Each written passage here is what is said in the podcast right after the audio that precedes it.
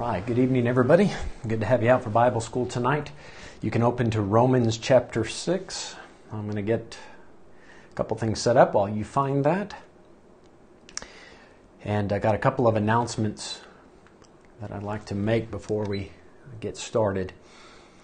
Uh, remember that there is a Romans exam that you should have written by today. Now, you still have time. Today is the last day for that. So if you haven't done it, make sure you get the, the exam from Google Drive and then you can fill out the exam and send it in through email uh, to the church email address. If you have any questions about it, feel free to contact the church phone or uh, you can ask me personally about that. Also, uh, we have a Galatians exam that I told you about in the midweek last week, and that is due by April the 29th. So I didn't have the date in front of me last uh, Wednesday, but I, have looked at it now. So April the 29th. You do not have to wait until then. If you're ready to fill that exam in and send it through to the church email address, you're welcome to do so even tonight. Uh, that's perfectly fine, but you have until the 29th to write that. Okay, we're Romans 6 tonight, and I'm going to ask that you please bow your heads with me and let's begin tonight with a word of prayer. Lord, thank you for the privilege of getting together as much as we can with these other saints. Lord, our desire tonight is to learn. Father, we want to be fed. Please, God, we want to recognize your presence in the room. And not just in the room, but in our hearts. We want you to have complete control tonight. Father, we yield to you. And we, uh, we desire, Lord, to grow through what we learned tonight, Lord. We want to apply it. Please help us. We ask it in Jesus' name. Amen. Amen. All right, Romans 6. And to me, as I mentioned this morning, this is one of my favorite chapters because of its practicality. Romans 3 and Romans 8, those are also some, to me, I would call them salient, very important chapters in the New Testament and in the entire Bible for that matter. Those chapters are so packed with information uh, chapter 6, it is all, I mean, every verse is good, right? But chapter 6, uh, it, it gives us some very practical thoughts about a very, I want to say, a simple doctrinal truth. Um, it's, there's really, I don't, I don't think it's a very deep doctrine that we're going to be studying tonight. This chapter, if I could give it a name, I would call it the, the gospel applied, or maybe the applied gospel, however you'd want to order that. Um, as far as an outline goes, to be honest, I tried and tried, and I'm, I'm, sure that you can find some good outlines. Maybe some other preachers have, have come up with them. For me, I, I see this chapter as going over two points dead to sin, alive to God. Now, Paul will approach that doctrinally and then he's going to approach that practically. And he's going to bounce back and forth, back and forth between those two things the doctrinal fact of the matter, and then how we should apply that doctrinal truth in our daily lives. So, in that sense, that's why I said I don't think it's super deep, but it is super important. Uh, Romans 6 and verse 1. What shall we say then? Now, he's posing that question to what he just explained at the end of chapter 5. And it would do us good to just remind ourselves quickly of what the point was at the end of that chapter. Chapter 5, verse 20, in the middle, but where sin abounded, grace did much more abound. Right, sin reigned to death, grace reigns unto everlasting life, as you can see, uh, unto eternal life in verse 21. So where grace did abound, I'm sorry, where sin did abound, grace did much more abound. Right, with that fact in mind, what shall we say then? So, what's the next step? Uh, next step after establishing that fact, what do we do about it? Verse one: Shall we continue in sin that grace may abound? Well, obviously, that's not the next step that Paul would have us take, nor would God have us take. Now, notice in verse 1, this is a very practical thing. How do we apply this truth that we are under the system of grace, and that when we sin, there is enough of God's grace that it covers that sin. What do we do with that? Should we abuse it? Obviously not. Verse 2 God forbid. How shall we that are dead to sin live any longer therein. Now, sometimes people ask about habitual sin. Is a Christian able to, to do that? Well, he certainly shouldn't. And we'll talk maybe a little bit more tonight about whether or not it's possible. But verse 1 shall we continue in sin? Should we make a plan to habitually sin? Now, you might remember back in chapter 3, Paul's enemies were saying, Let us do good, or I'm getting my thoughts backwards, let us do evil that good may come. And that, that was a case of Paul's enemies taking Paul's teachings too far, taking it one extra step in a direction that he did not intend. And it's a similar thought here. He, he's cautioning uh, the reader not to take that next step.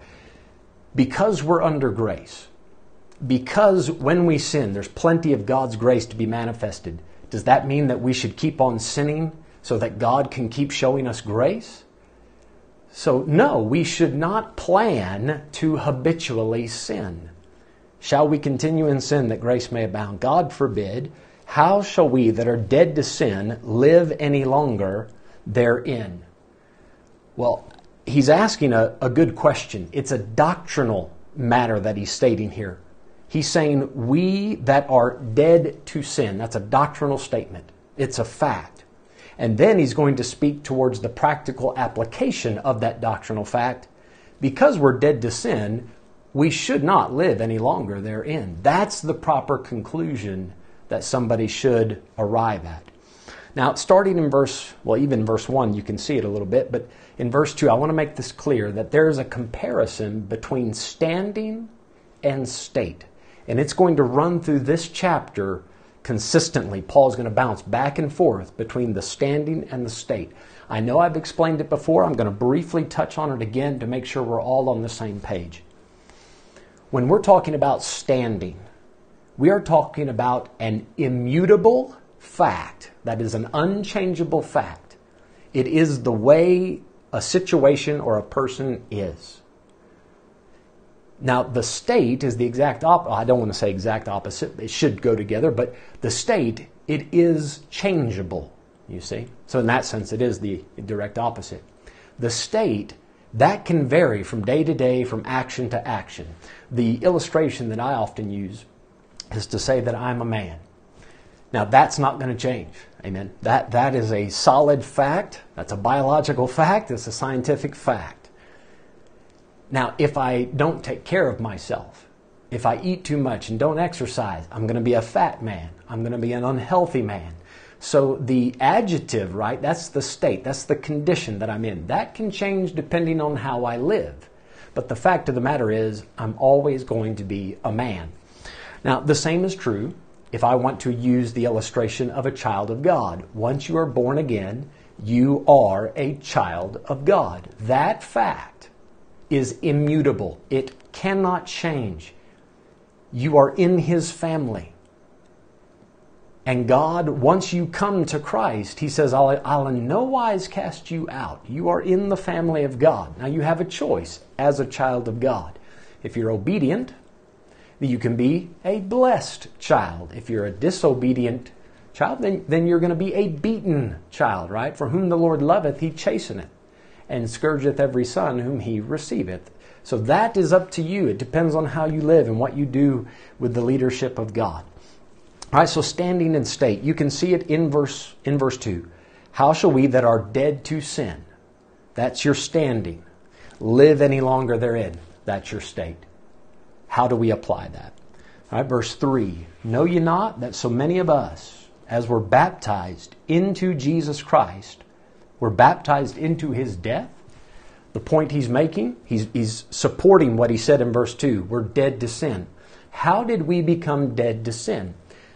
When we accepted Christ as our Savior, we were baptized by the Holy Spirit into the body of Christ. And when I'm put into his body, the Bible says we are joined to the Lord. Now that I'm joined to Him, what Jesus went through on the cross gets applied to me. It's applied to my being. So part of me is dead and buried together with Christ. And then there's another part of me that is raised again together with Christ. Now, we see this in other places in the Bible as well. In Colossians chapter 2, we're going to see it uh, in, in a week or two as we uh, go through that class. But we, he says, are we've been baptized into, now notice, not into water, we've been baptized into Jesus Christ. Now, I understand perfectly why people look at these verses and think of water baptism. Because water baptism does draw the picture, it does illustrate the death, burial, and resurrection of Christ. But there is no water in this passage. I believe Paul is talking about a spiritual baptism, the one that took place as, as you received Christ. So, because you've been put into Jesus Christ or baptized into Him, then you are also baptized into His death. You have been made a partaker of His death. Verse 4 Therefore, we are buried with Him by baptism into death. That now we're talking about your old man, and we'll see that in verse 6 that like as Christ was raised up from the dead by the glory of the Father, that's the, the greatness of the Father, even so we also should walk in newness of life. So notice at the beginning of verse 4, this is your standing. We are buried with him and we've been uh, placed into death. Now, the, obviously, not my soul, not my spirit, but my flesh my sinful nature. It has died and it has been buried together with Christ. That is a doctrinal fact. That's how God sees you. God, when He looks at you, thank God for this truth. Oh, this is a wonderful truth. When He sees you, when He sees me, He looks at us through Christ. You see, we are in Christ, so He has to look at His Son and see us in Christ. So when He views me, he views me through the lens of what Jesus has done for me. It has been applied to me. So he sees me as dead, buried, risen again. Now, the death and burial happened to my old nature. The resurrection, the part of me that's alive, that's my spirit. That's the part of me that was born again. Uh, let me. I wanted to give you a verse on that, I believe. And just check my notes. Well, no, that verse is gone from me. That's okay. Uh, there's something else I want you to notice in verse 4. So, the beginning of it, we're dealing with the doctrinal truth. That's your standing. Now, notice the end of it. Even so, we also should walk in newness of life. So, that's the state, that's the conditional part of it. Because of this doctrinal truth, we should do the last part. We should walk in newness of life. So now that the old man is dead and buried, ah, that's it, the death and burial. I wanted to mention something else about that. A, a burial, guys, that is a ceremony that provides closure. When you go to the funeral, you could easily just have somebody else take the body away of that loved one or that friend. But by going to the funeral and having an actual service and a proper burial, you are providing closure for yourself that that part of your life is now over. Now, I know that there's still some lingering effects, but it helps in, in the process of getting over that so that you can move on. Uh, that is why I believe it is important for somebody to have the ceremony of baptism, of water baptism, because that water baptism, it is illustrating what has happened to you spiritually. It is a good way to tell everyone and to drive the point home in your own heart my old life is done. It's gone. It's not only dead, it's buried. Now, when I was in Malawi, I remember them telling me one of the first things that sticks in my mind when, I was there on my survey trip, they said, uh, You know, Brother Mike, if we don't have enough maize, we can't make uh. That's like what we know as pop here. We can't make nsima. And if we don't have nsima, eh, we are dead and buried. Dead and buried. My, my first interpreter, he used to always say it like that dead and buried. He'd get very, very demonstrative as he talked about that. Not just dead, dead and buried. You, you don't, if, if someone's died, you don't keep that corpse around. You've got to put it out of sight so that you can move on right? Now that, that seems like it goes without saying, but when it comes to our old life, we need to treat that old life the way or based on how God sees it. He sees it as dead and buried. I don't need to be carrying around the temptations for my flesh. I don't need to be carrying around those those lusts, putting myself in proximity of it so that I might fall. I need to stay as far away from that stuff as I can. Dead and buried. Put it far away. And I believe that going through the process of getting baptized in water, it provides that ceremony, that closure that the old life is gone, that this spiritual truth is being applied. Not only is it true inside, but now it's true outside as well. Notice something also at the end of verse 4 the word should. Now, you can or you, you don't have to, but I, I've done it in my Bible. I've underlined the word should because it really illustrates well the idea of standing in state. Because this is so, you should do this. Notice the, the word should again at the end of verse 6. Henceforth, we should not serve sin. Uh, come down to verse 11. Likewise, reckon ye also yourselves to be dead. That reckoning is you, you count it to be so. It's the application. So instead of should, he says reckon there. In verse 12, let not sin therefore reign in your mortal body, that ye should obey it in the lust thereof. So you see how that word should keeps popping up. It's the practical application of the doctrinal truth. This is true, so this should also follow. Starting in verse 13, the, the word should doesn't appear anymore, but you do have the word yield that, that starts to pop up. In verse 13, you see the word yield a couple of times, few times there. And then in verse 16, you see the word yield. In verse 19, we see the word yield a couple times again. And the idea is you have a choice uh, to submit to one thing or to the other. And thank God that verse I was trying to remember popped back in my head. So come to Colossians chapter 3. Colossians chapter 3. I knew I had another point to make, it just escaped me for the moment. Colossians 3. I wanted to talk more about being dead and then the burial following that. And then also this verse, Colossians 3, look at verse 2. Well, let's start at verse 1. The whole thing's good. Colossians 3, verse 1. If ye then be risen with Christ, seek those things which are above, where Christ sitteth on the right hand of God. Set your affections on things above, not on things on the earth. That's the point I was trying to make earlier. We don't want to have uh, these fleshly lust affecting us.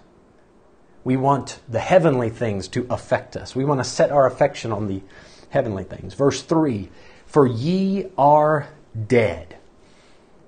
How, how's that for a statement? For ye are dead and your life is hid with Christ in God. I love that. That's an amazing truth. Now, we, when we look at ourselves, right? We get up in the morning, you look in the mirror, you don't see yourself through those le- th- through the lens of that verse, right? Not with your physical eyes. You have to know what God said about your body, your spirit, your soul, and then take that doctrinal truth and live it out. You need to remind yourself. I don't know if you're the kind of person that uh, hangs up sticky notes, like with little motivational messages or reminders of what to do. Uh, I've done it on occasion, but I, am generally I don't do that. But you know, wouldn't that be something to put a sticky note on the mirror, and when you wake up in the morning, you see it there, you're dead. it may not be the motivational thing that a lot of Christians are looking for, but it's a healthy reminder. Part of you died when you accepted Christ and you need to treat it as if it's dead. That flesh is dead. You're dead. Your life is hid with Christ in God. And that's a wonderful truth. I've been put into Christ, and Christ is in God. That is safe. That is secure. What a wonderful truth. He says, come back to Romans 6 now. That truth, part of me is dead, part of me has been raised again. That's my spirit. It has been born again. I need to apply it. We should walk in newness of life. Verse 5 For if we have been planted together in the likeness of his death. Now, physically, I haven't died yet, but in a spiritual way, I have. That old nature got crucified and buried. If we've been planted together in the likeness of his death, we shall be also in the likeness of his resurrection. Now, this works in two ways. According to verse 4, we're talking about the daily application. Paul's saying, Now that I've been saved, part of me is dead, part of me is raised again, then I'm going to be a new person. In Christ, right? Old things are passed away, all things become new. I'm a new creature. However, I believe that this verse extends even further. It's not just a spiritual truth that my spirit has been born again, but one day my body is going to be fixed, either through a resurrection or through a, a change, right? Because not everybody's going to die. It's a strong possibility, amen, that we are the generation that Paul spoke of when he says, We which are alive and remain. But even that group, we, this mortal, is going to put on immortality. So because I have partaken of the death and burial, that part of the gospel has been applied to me. My old man is gone in the, in the eyes of God, it's buried. Now both the spiritual truth of a new life and the physical truth of a new body is it is applicable to me. In verse 6, knowing this, that our old man is crucified with him. All right, now just take a look at your body real quick. Okay? Just, just take a look. You see any nail prints? Just look down at your feet. Amen. I, will let you in on a secret. I teach I, I, I have on a proper outfit, but I, I I'm in my office in my slippers or flip flops or whatever you call these things, my comfortable shoes. If I look down at my feet, there's no nail prints, right? I'm not hanging on a cross. But Paul said that the old man is crucified with him. Remember what he said in Galatians 2? I am crucified with Christ. Nevertheless, I live. Now, when I look at my flesh, you know what my flesh says to me? How can that be true? That can't be right. The Bible says you're crucified, but you don't look crucified. You don't act crucified. Look, the body's still moving. You still feed it. It's Dr. Ruckman used to tell us all the time that he'd have this this conversation with his flesh all the time. He'd, he'd look, he'd, say, There you are. I can see you right there. He said, There's the enemy. And, and, and I'm sure you've experienced this to a certain extent. We have this inner conflict. We look at these verses and we say, okay, flesh, you're dead. The Bible says you're dead. God sees you as dead. I'm going to treat you as dead. And then the flesh says, but I'm not dead. Look at me. I'm still moving. I'm still talking. I still have appetites. I still have needs. And you say, no, no, but God said you're dead. But I'm not dead. Look at me. I'm still here. You say, man, that, that kind of makes you, kind of drives you crazy. Yes, sometimes it does. Sometimes it does. But this is where you have to yield to God and say, okay, God, I'm going to walk by faith and not by sight. I don't see any nail prints. I don't see a cross, but you said it so. And I trust your word more than I trust my eyes. I trust your word more than I trust my own human emotions and feelings. And if you said I'm dead, I'm going to live like it. Now, let me ask you this. When somebody dies, right? And I'm not trying to make light of that situation, I'm just trying to illustrate the fact you, you do not go to the graveyard day after day and try to run errands for a corpse. You don't go to the graveyard and say, Grandma, can I bring you something?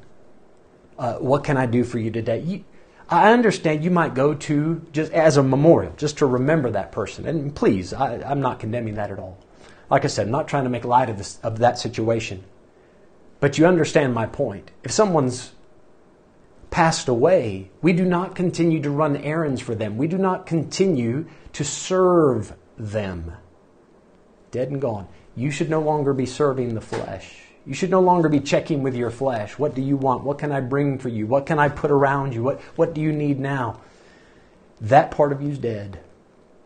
This is where Galatians 5, verse 17, becomes very real. For the flesh lusteth against the spirit, and the spirit against the flesh, and these are contrary the one to the other, so that you cannot do the things that you would.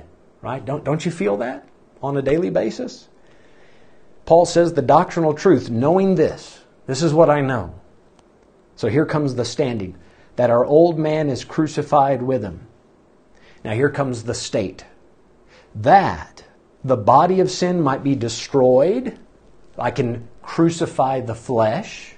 Jesus said, If any man will come after me, let him take up his cross, deny himself daily, right? Deny himself, take up his cross daily, and follow me. It daily has to be applied. Even though doctrinally I'm always crucified with him. He says that the body of sin might be destroyed, that henceforth we should not serve sin. I need to take that doctrinal truth and apply it. Verse number seven. Here comes the standing again. For he that is dead is freed from sin. So now that that part of you has died, you no longer have to be a slave to that, that part. It's, it's done. Right? You, you no longer have to fulfill his wishes, his will, his orders. It's done. It's time to move on, time to act like it. Verse 8 now, if we be dead with Christ, that's the doctrinal truth, that's the uh, standing. Here's the state we believe that we shall also live with him. It is possible to live that new life because I'm spiritually alive. I'm connected to, to Christ, joined to him. So that, that my spirit now has eternal life. He that is joined to the Lord is one spirit. And also, looking into the future, that physical resurrection is also going to be true. We believe that one day He'll resurrect us, physically fix us. Verse 9 Knowing that Christ, being raised from the dead, dieth no more, death hath no more dominion over him. Now, Paul is going to use Christ's death, burial, and resurrection, illustrating that once he rose from the dead, that's it death is no longer the it can no longer affect Jesus. The same is true for me doctrinally. Doctrinally. Now that I'm saved, death cannot happen to my spirit. It is joined to the Lord and it has eternal life. It is born again. It has been raised from that spiritual death. Remember this in Ephesians 2, verse 1? We were dead in trespasses and sins right? But now I've been raised spiritually. So death hath no more dominion there. The Bible says in 1 John chapter 3, he that is born of God cannot sin. It, the seed remains in him. So that part of me is incorruptible. Once you physically resurrect, or if the rapture happens, you get an incorruptible body, an immortal body you'll never have to worry about death again. So when God infuses life into a part of you, death hath no more dominion over it. Now, your flesh, your sinful nature, it is dead and buried. Your, but your flesh has not been given a new life yet.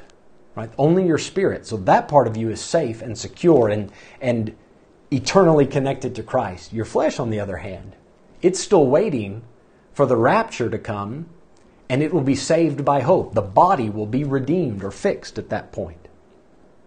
This is something we're going to cover in Romans chapter 8 in greater detail, so I'll save it save more comment for then.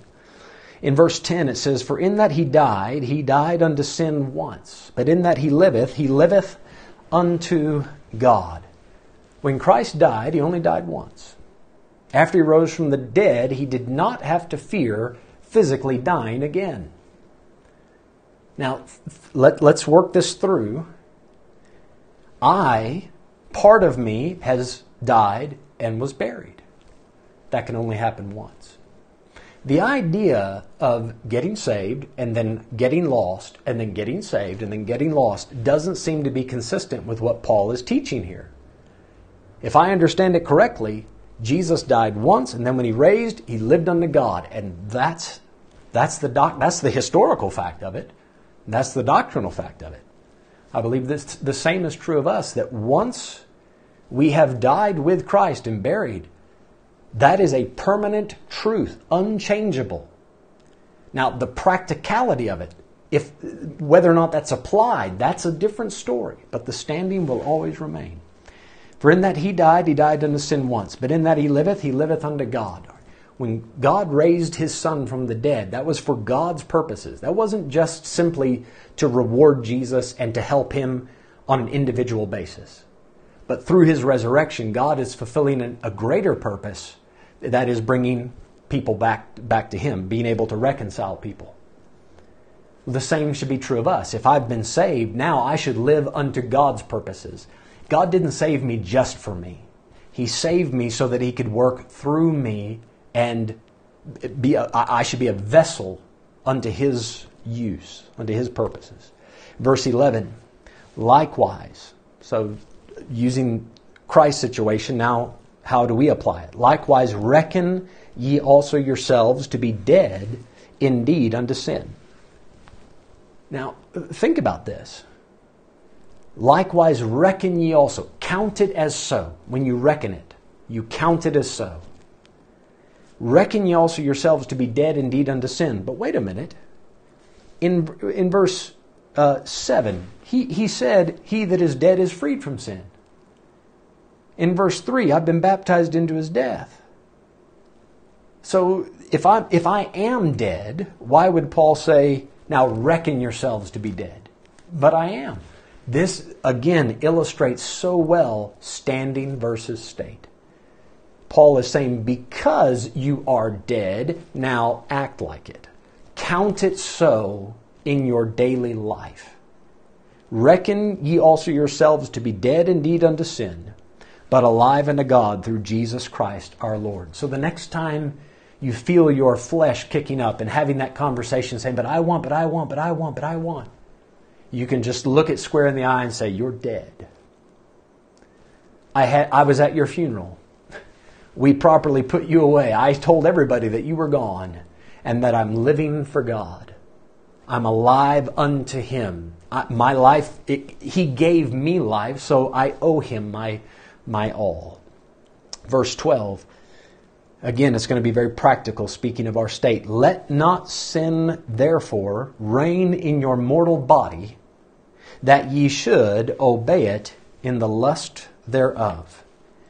Don't let sin be your master. Why? It's dead. Now, if you reckon it so, it's not going to rule over you. If you yield to it, however, then you are allowing sin to continue to lead you, which doesn't really make sense when you look at things through God's eyes. But you can see that it's still possible because Paul is telling them, now don't let that happen. Let not sin therefore reign in your mortal body that you should obey it in the lust thereof. That sinful nature is still present and will be until the day, I want to say until your last day on earth, right? Whether that's through death or the rapture, one or the other. Until God fixes this body you're going to struggle with sin. We all have to daily apply the truth of the gospel the death, the burial, the resurrection of Christ. It's a powerful message. It doesn't just save our soul, it fixes our everyday life if we apply it. If we apply it.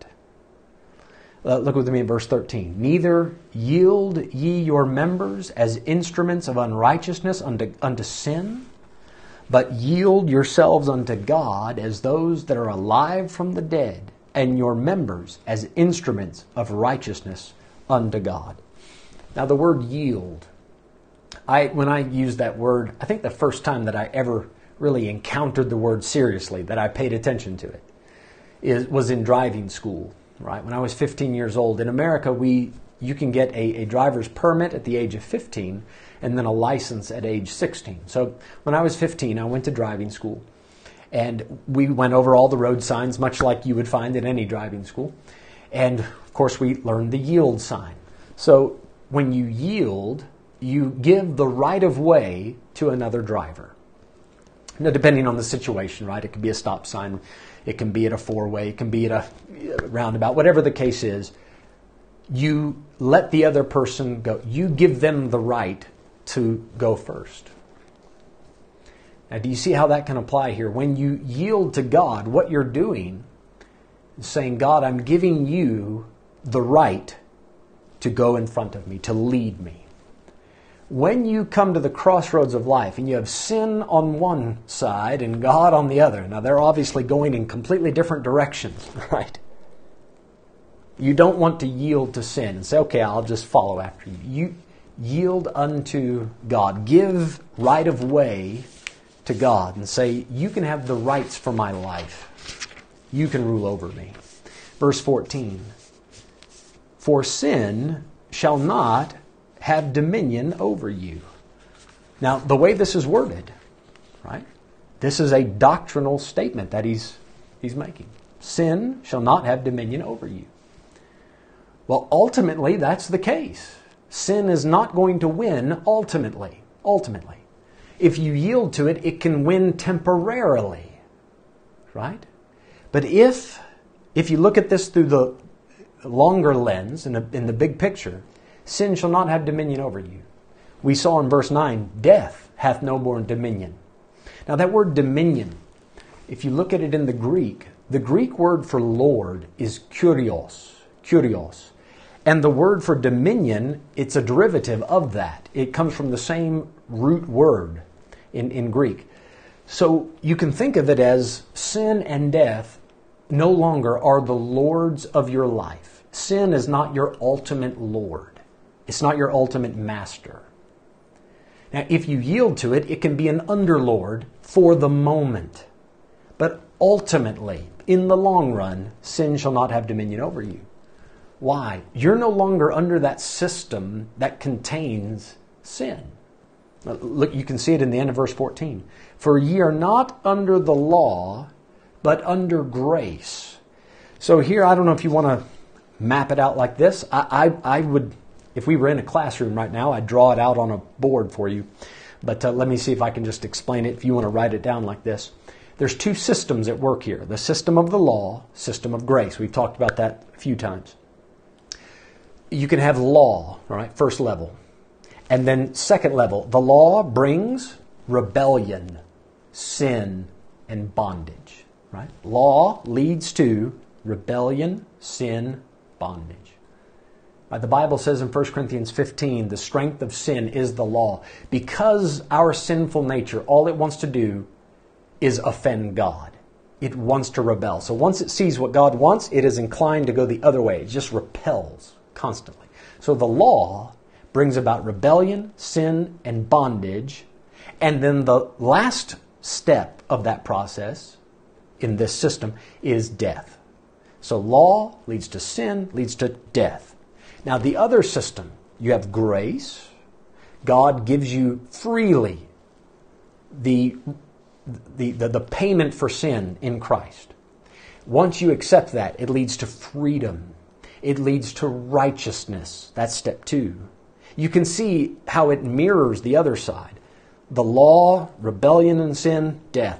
Grace, you get freedom and righteousness, and the end of that is life. Now, notice on this side, under grace, there's no sin. There's no sin. You've been justified. You've been made righteous. Your sins have been taken away. You're not under the law. You're under grace. That is a doctrinal statement. That is your standing. That's how it is. And ultimately, sin will not have dominion over you because you're under the system of grace. Now, once you look at that, you go, wait a minute. Hmm. Well, that means that if I temporarily yield to the flesh, God's grace is just going to abound and He's going to cover that sin because Christ already paid for it. So, doesn't that mean I can do whatever I want? Paul knew that our sinful nature would take us down that path. So he gave us verse 15. What then? Shall we sin? See, you see what he's doing? because of this doctrinal truth, what should the next practical step be?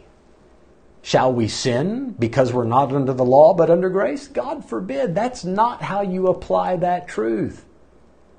Now that we have been made free, we should we are free to serve God. We are able to love others. We studied this in Galatians 5 verse 13 is a good verse to go with this. So obviously, this is not to be abused. That is not the proper use of that system of grace. In verse number 16, he says, Know ye not that to whom ye yield yourselves servants to obey, his servants ye are, to whom ye obey, whether of sin unto death or of obedience unto righteousness? So, in the moment, whoever you yield to, temporarily, that person, that thing, it is your master for the moment. Now remember, ultimately, the Lord Jesus Christ, if you're saved, He is your Lord. Ultimately. And sin and death will not have dominion over you, ultimately. But in the moment, in the moment, even though you are joined to Christ, you can be yielding to sin. Now this it speaks to the question of what about somebody who intentionally keeps doing something wrong? Is it possible for a Christian to do it? Possible? Yes. Yes, it is. Should it happen? Absolutely not. And there are all sorts of, of uh, punishments, there's sorts of ramifications and consequences that comes to a child of God who goes down that path. But is it possible? Yes, because the sinful nature is still in there. Now, l- let me illustrate it with this. In James 4, verse 4, matter of fact, if you want to turn to it, rather than quote it, I'd like for you to see it. James 4, verse 4. It says, Ye adulterers and adulteresses. Hmm. Know ye not that the friendship of the world is enmity with God? Whosoever therefore will be a friend of the world is the enemy of God. You say, wow, Brother Mike, that's talking about a lost man. Hmm. You know what the Bible says in Romans 7, right where we're studying? Just near there. It talks about how we're married to Christ. We're going to study it next week, Lord willing. You have been joined together with Him, right? Ephesians 5. As Christ loved the church, we are members of His body. We, the two have become one. That, that is all true of us as saved people. Let me ask you this Can somebody be married and still cheat on, on, that, on that spouse? Can they do it? Well, yes, it is possible for them to do it. They can have another partner and be married. That's a horrible way to do things. It should not happen. Can it happen? Well, yes, it can happen. But there are dire consequences when it does happen. But just because somebody cheats doesn't mean that the marriage is over, right? That person is now an adulterer. There are consequences to that. you know as well as I do. A husband and wife can be married and be enemies. You know that. I know that. You can love that person and hate that person at the same time. And, and give me a little liberty with how I use those words, but there are times, right? You love your kids, moms and dads. Isn't this true? You love those kids, and there's nothing that will ever change the fact that you love them deeply. But boy, sometimes you just want to hug their little necks so hard that they feel all that love coming through. You know that it's possible to have a relationship and not be true to that relationship all the time. It can happen, but it shouldn't. It shouldn't. So back in Romans 6, verse 16, whoever you yield to, for the moment, you're treating that thing or that person as your master. Right? Jesus gave it like this. Now this he, he narrowed it down in this case, but you cannot serve God and mammon, right? You, you, can't have two masters. So at, at any one point in time, depending on who you're listening to, that's your master for the moment. Verse 17. But God be thanked that ye were the servants of sin, but ye have obeyed from the heart that form of doctrine which was delivered you. So somebody came to the Romans, preached to them not just the death, burial, and resurrection, but that form of doctrine. So I am assuming that what they heard was the whole plan. That when Christ saves you, the Holy Spirit comes in, begins to work in you, and conform you to the image of Christ. And that process happens slowly but surely in your life until the day of the resurrection when the process is completed with a physical outward change. They believed that doctrine. And Paul is, is thanking God because he knows what a difference that doctrine of the gospel and everything that's included with that plan, he knows what a difference it has made in their lives. Now, I hope that somebody can thank God for the difference in your life that the gospel has made. But it was certainly true in this case. In verse number 18, he says, Being then made free from sin, ye became the servants of righteousness. Now, notice he's making a historical statement. He's saying, overall, generally, within the Roman church, you guys used to have these sinful, wicked lives, but now that you're saved, you've become servants unto righteousness. He's making a general observation about how the gospel and all the truths connected to it have affected their life. In verse number 19, he's going to give us a very practical illustration. I speak after the manner of men because of the infirmity of your flesh. Notice, infirmity is a shortcoming.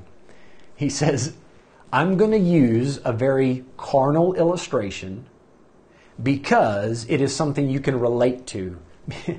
we all, even though these people, right, generally speaking, they're servants of righteousness, they still have a sinful nature, so they can relate to what Paul's about to say.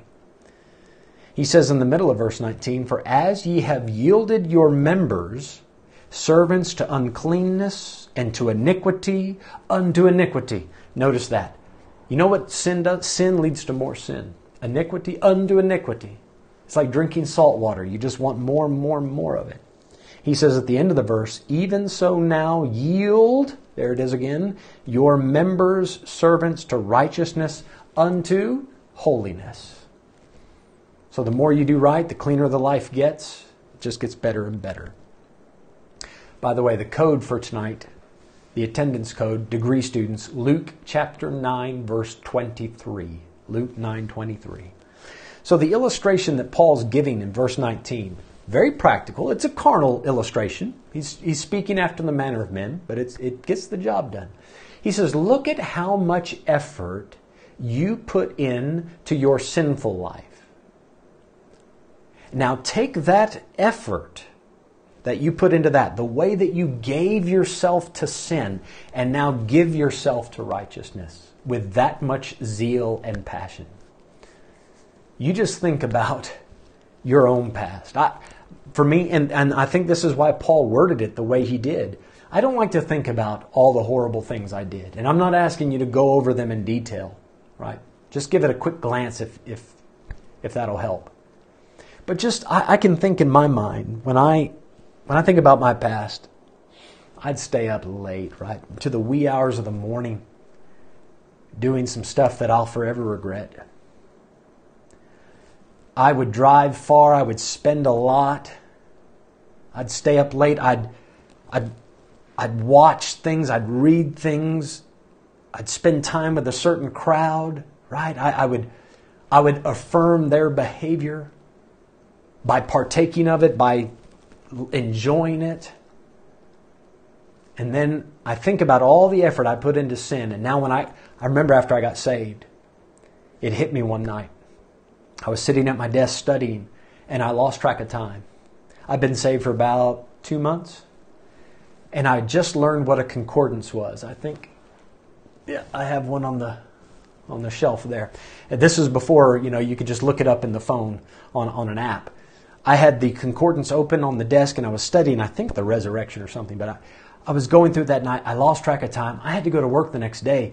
It was 2 o'clock in the morning. I'd started studying at about 9 or 10, and I was still going. I was so into it that I lost track of time. I remember back in the day before I got saved, right? I got saved when I was 20. I had a few nights where I lost track of time. All of a sudden, you look down, you go, oh man, I got to get home, or all of a sudden the sun's coming up. There's one night after I, I, this is a three or four months after I got saved. I got down on the floor with my pastor to pray. And we started praying, I don't know, maybe about 10, 11 o'clock, something like that. Before I knew it, the sun was up. It was 5 in the morning. We had prayed straight through the night. And you know what a blessing that was. All those days, all those nights that I lived for sin and now to get to spend time doing something for God. I want to make sure that I give God more effort than I gave my sin. I hope the same is true for you. In verse 20, he says, For when ye were the servants of sin, ye were free from righteousness. Just reminding them, reminding them that in that past life, right, before they got saved, in their BC days, right, before Christ came into their life, they didn't have the option of serving God. They were a slave to their sinful nature. He says, guys, don't forget that you have a new opportunity. You actually have another master to choose from now. Before you got saved, you had nothing to do with righteousness. God wasn't in your life. Verse 20, for when you were the servants of sin, you were free from righteousness.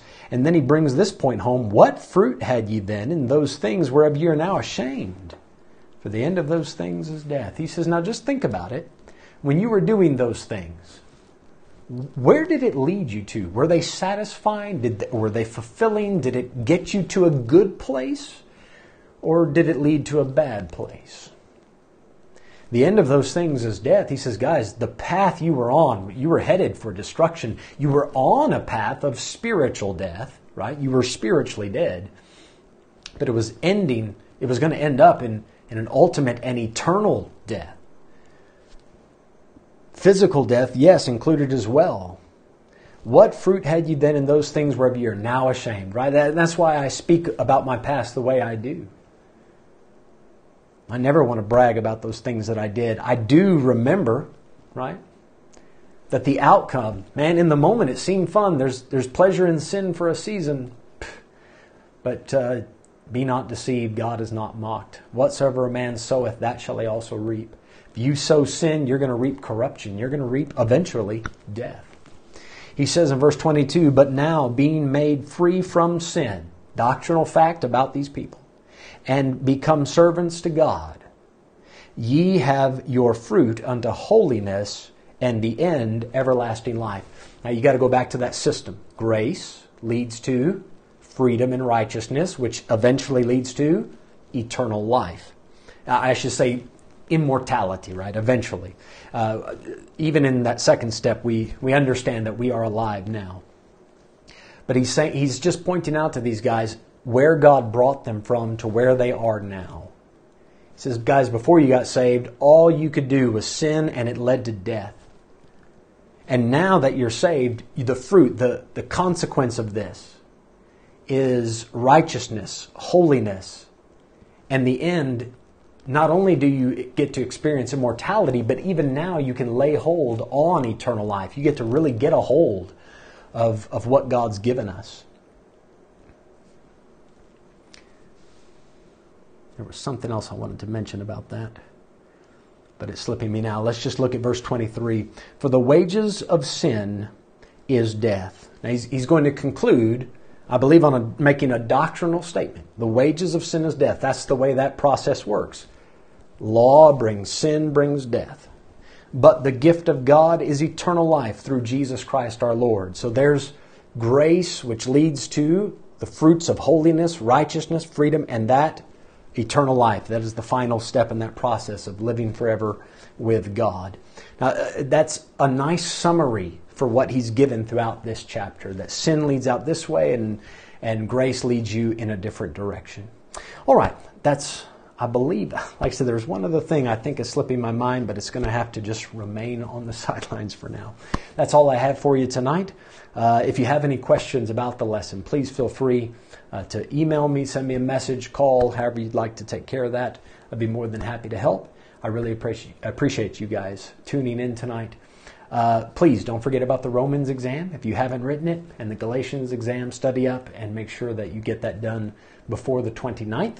Uh, moms and dads, tomorrow night, 6 o'clock for the kids. And then this Tuesday, even though students, it's not on the calendar, uh, we are going to take advantage of this opportunity of doing live streams. We're going to have class this Tuesday. So 6 o'clock, we'll have Matthew class. All right, if you would, bow your heads with me, and we'll finish in a word of prayer.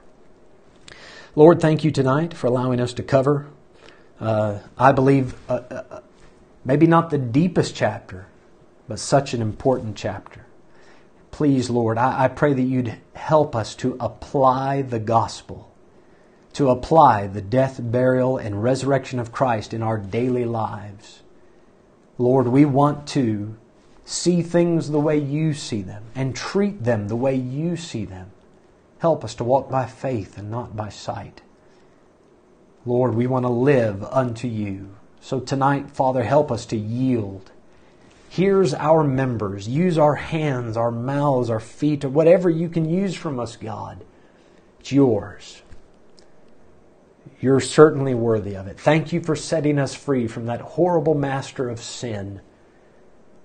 Thank you so much for the privilege of having you as our ultimate Lord, our master. Thank you. Thank you, Lord. I pray that you please help these students to take in this, uh, this teaching tonight. Let the seed fall on good ground. Let it bring forth fruit, fruit unto you. And we ask it in Jesus' name. Amen. Amen. Folks, thank you so much. And Lord willing, we'll see you again, or I'll, you'll see me again very soon.